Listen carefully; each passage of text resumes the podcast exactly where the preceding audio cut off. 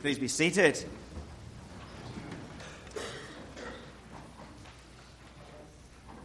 Well, last week we started to look at how we might prepare more effectively, not just for Christmas, but for Christ Himself. And the answer is in one word, a one word sermon repent.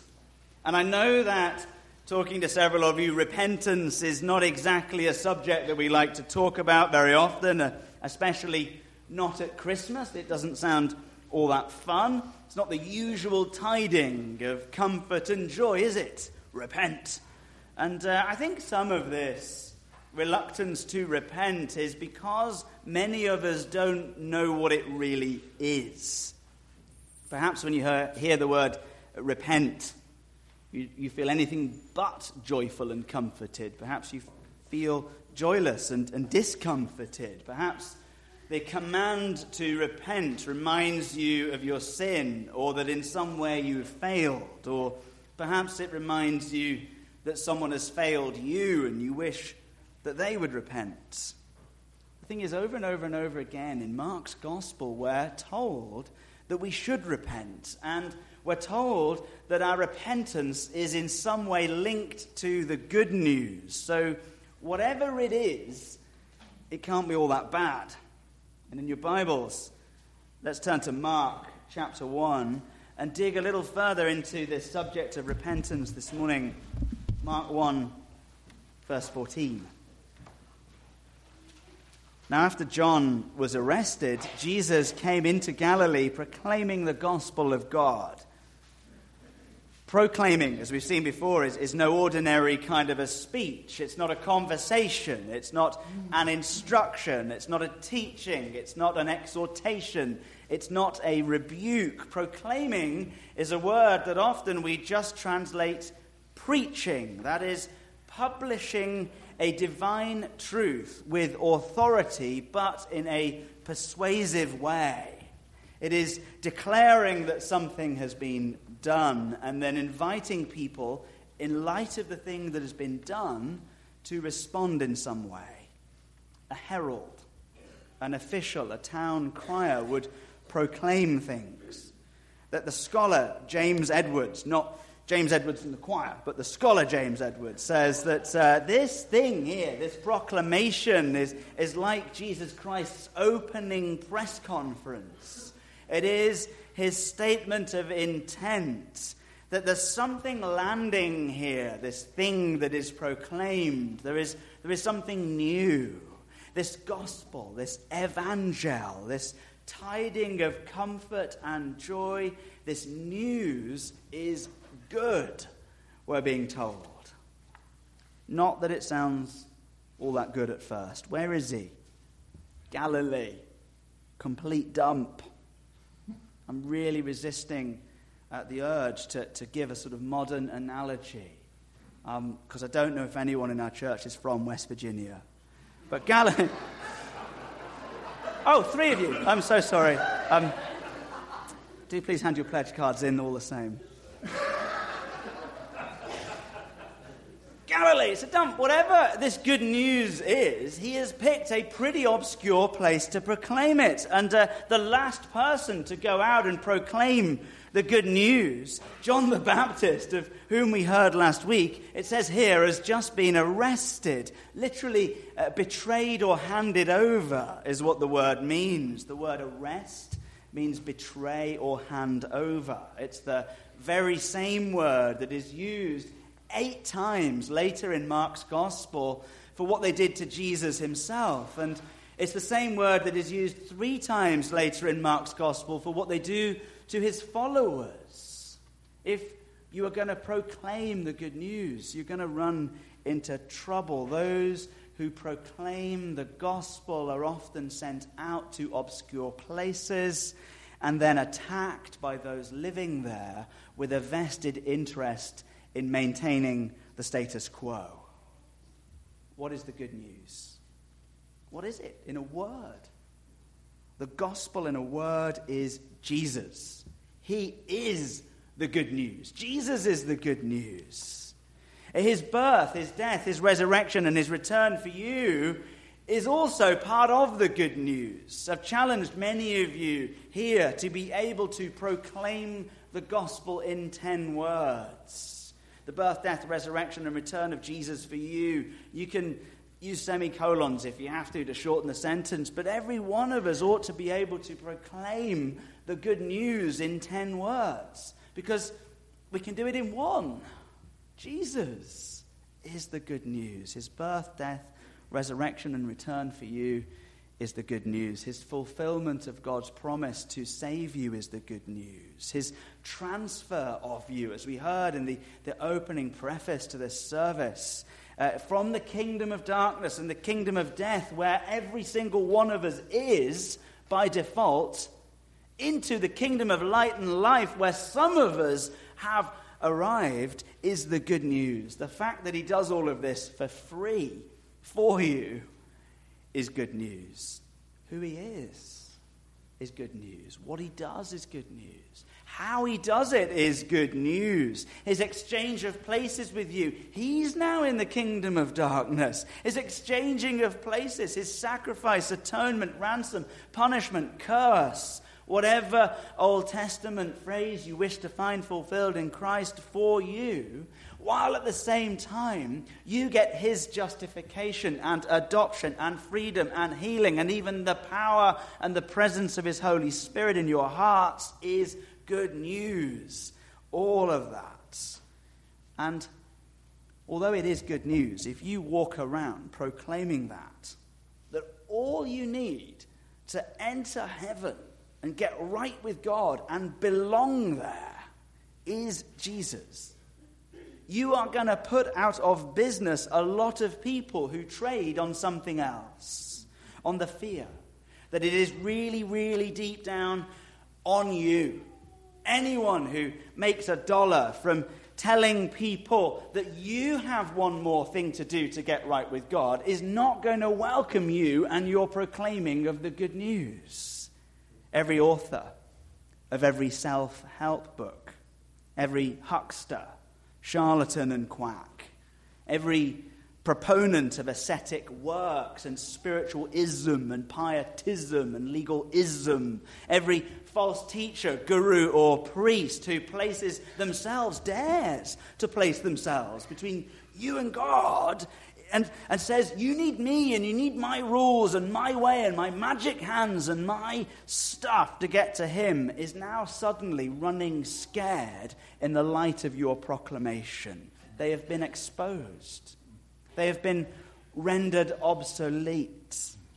Every person who makes a buck telling you that you just need to add one more thing will take a dim view of this proclamation because it threatens them and it dethrones them and it bankrupts them and it leaves them in the same place as every other human ever to have walked this earth, just a normal person who needs the grace of God.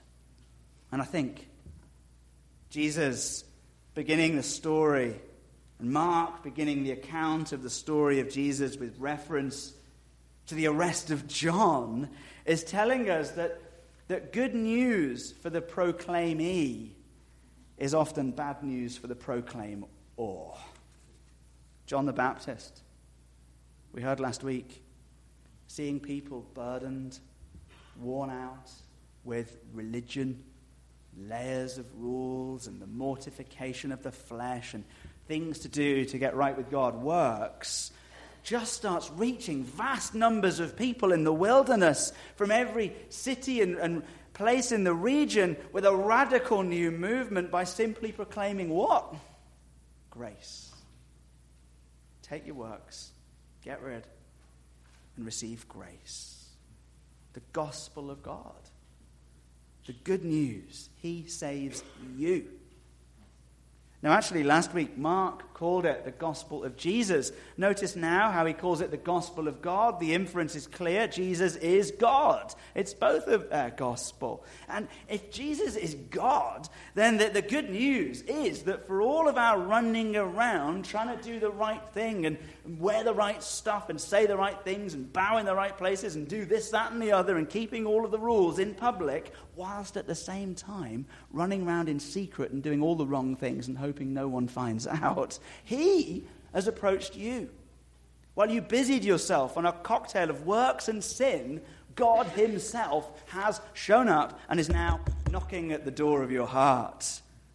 And this is why Jesus says, The time is fulfilled. The kingdom of God is at hand. See it there? The time is fulfilled. Well, God's been promising for generations over and over again in the Old Testament hundreds of detailed prophecies written hundreds of years before they were fulfilled in Christ. He's been promising to come and to dwell with them, coming and stepping into their world, to anoint a Messiah, to redeem them, to become their king and dwell with them in flesh, and to rule with authority and power, and yet serve with tenderness and humility at the same time. And Jesus, Mark says, is the fulfillment of each of those enormous promises that they had written on their hearts and hoped to wake up and see each day. He is the fulfillment of all of their hope. He is the time they have been waiting for. He is the gospel. He is the time. There are two Greek words in, in the Bible for time, two different ones chronos and kairos. And uh, chronos is the word from which we get English words like chronological, and it just means the measurable passing of the hours, the ticking away, the moments that make up a dull day. Amen. There we go. There's always one person who listens to Dark Side of the Moon and gets a Pink Floyd lyric, and it's quoted to them. You fritter and waste the hours in an off-time way. Yeah? yeah. You're rocking your right to catch up with the sun, but it's sinking, racing around to come on you again. Yeah, yeah, yeah, I love it. It's good. It's the best album ever. Chronos. The ticking away, the moments that make up a dull day, the, the measurable passing of the hours. Tick tock, tick tock. That's chronos. Not the word that Mark chooses to use for time. He uses the weird God word. He uses the word kairos. Kairos is, is far more suffused with, with purpose than that sort of existential crisis that Pink Floyd would lament on that album. It's the idea that, that actually God's fulfillment is, is here, that the fullness of God's redemptive plan is now being made manifest in your presence. It's not about the measure of the time, it is about the meaning of the time, this word, kairos. Well, it's why the kairos prison ministry is called what it is. It's clever, it's a kind of bad Greek joke, it's not very funny, but it is clever while you were locked up in jail, literally doing time and counting the days and scratching a tally chart on the wall, God is at work redeeming the days. The idea of the Kairos prison ministry is that if you have received Jesus Christ in jail, you in fact can have more meaning in your life and more freedom in your life than those out there at liberty in the land of the free. Kairos. Such a great ministry, such a great word, such good news. Jesus is the kairos moment they've been waiting for. He is the meaning of the moment. He is the good news. He is the time. And Jesus says the kingdom of God is now at hand. The whole of it, the whole kingdom is now at hand. In Christ, Jesus himself, not just God, but the entire kingdom of God has has shown up and is now standing at your door.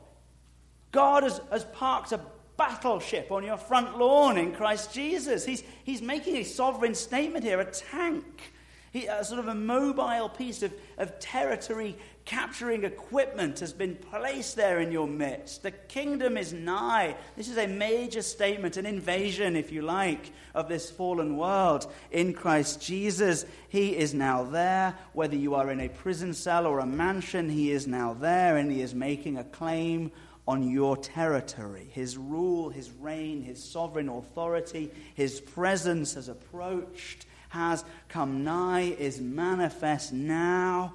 It's a, a spatial word, not a temporal word that is being used here. He is physically close. The kingdom of God is at hand. It doesn't mean it's a, about to do something tick tock, tick tock. It means it is literally there in, in, in the flesh. It's a great verb to have chosen at hand. Because it, it also gives the sense, I think, that although Christ is here, Christ is manifest. Christ is dwelling and has brought his kingdom with him personally at your door. There is yet more to come. It's at hand, it's sort of here, but there's more here to come. That reading from Revelation that we heard just a few moments ago tells us this that, that God has come in Christ Jesus and in a more meaningful way has died in Christ Jesus, in a more meaningful way has risen from the grave in Christ Jesus, in a more meaningful way has ascended to the right hand of his Father, where he is now seated and rules in a more meaningful way, and he will come again, and his kingdom will have new end, no end, as he creates a new heaven and a new earth, and, and completes and consummates his kingdom. It's here and it's coming. It's now and it's it's not yet. The kingdom is at hand. The reason why it has not yet come in all of its fullness is because there are yet people to respond. There are yet people still living in the wrong kingdom, and God wants to transfer them into the kingdom of light and life where He dwells. So, what shall we do? What are we going to do with all this good news? It's a one word sermon series, church. You know what you're going to do. Repent. The gospel in a word is Jesus. The response in a word is repent. Now, a few weeks ago, we were at a friend's house. The children had been unusually quiet in the basement games room where they were playing. And after a while, we were over at another friend's house. We'd taken uh, some other friends with us. After a while, Josh Naroki came up and he said to us, uh, Pastor, do you have a key? I was like, hmm, this is going to be a good story. A key? what do you need a key for, Josh? He said, uh, Ben's. Right there, that's enough. Right. we need a key. Ben's. Right, okay. There's a worry now starting to loom he continued, in handcuffs.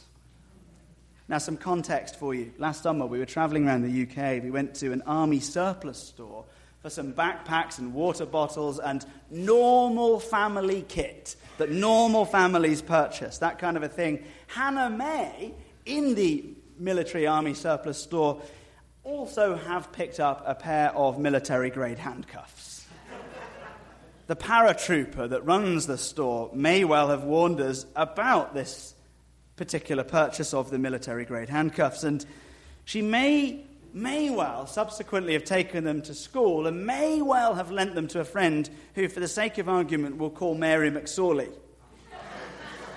we may well have all gone round to RJ's house, uh, her father.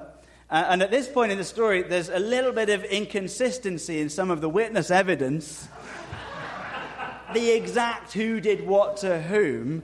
Um, but the gist of the story is that Ben got locked up, and uh, I'm sure you've guessed they lost the key.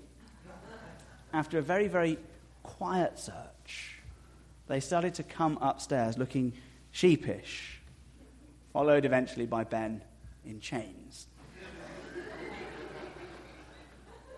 Was he sorry? Yes, he was very, very sorry had he turned from his foolish ways and firmly resolved never to do this again? Oh, yes. Was he now a penitent wretch? Yes. He'd even got a little smudge of something and put it on his face to make himself look more pitiful.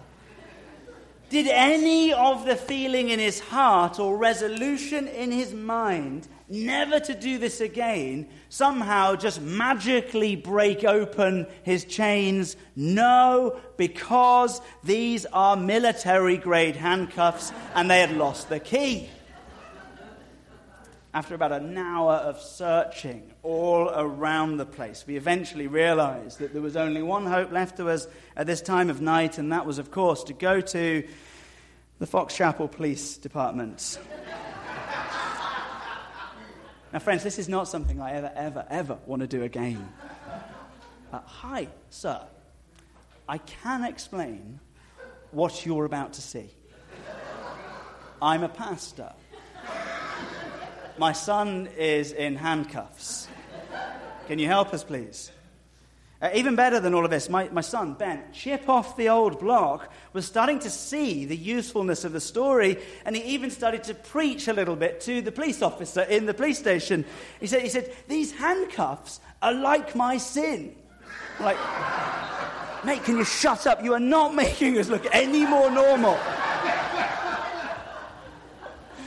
The, uh, the police officer was useless. Anyway, just in case you ever want to know, for whatever reason, uh, all the police departments here in Western PA use the very same type of American made handcuffs, and mine, being military grade handcuffs in the UK, were of course made in China. uh, critically, they use a very different type of a key. So uh, we left still with my son in handcuffs. We got back in the car. We started to think, you know, what are we going to do? We started to speculate. The police are useless. Uh, I wonder where we can, what, are the, what would the world do? What sage advice would the world have for us right now about this? Well, the world, i.e., my wife, and an elder of this very church both suggested the very same thing. They both said to me, well, there are certain places that you could go at this time of night to get a key for handcuffs. I'll just give you a few moments.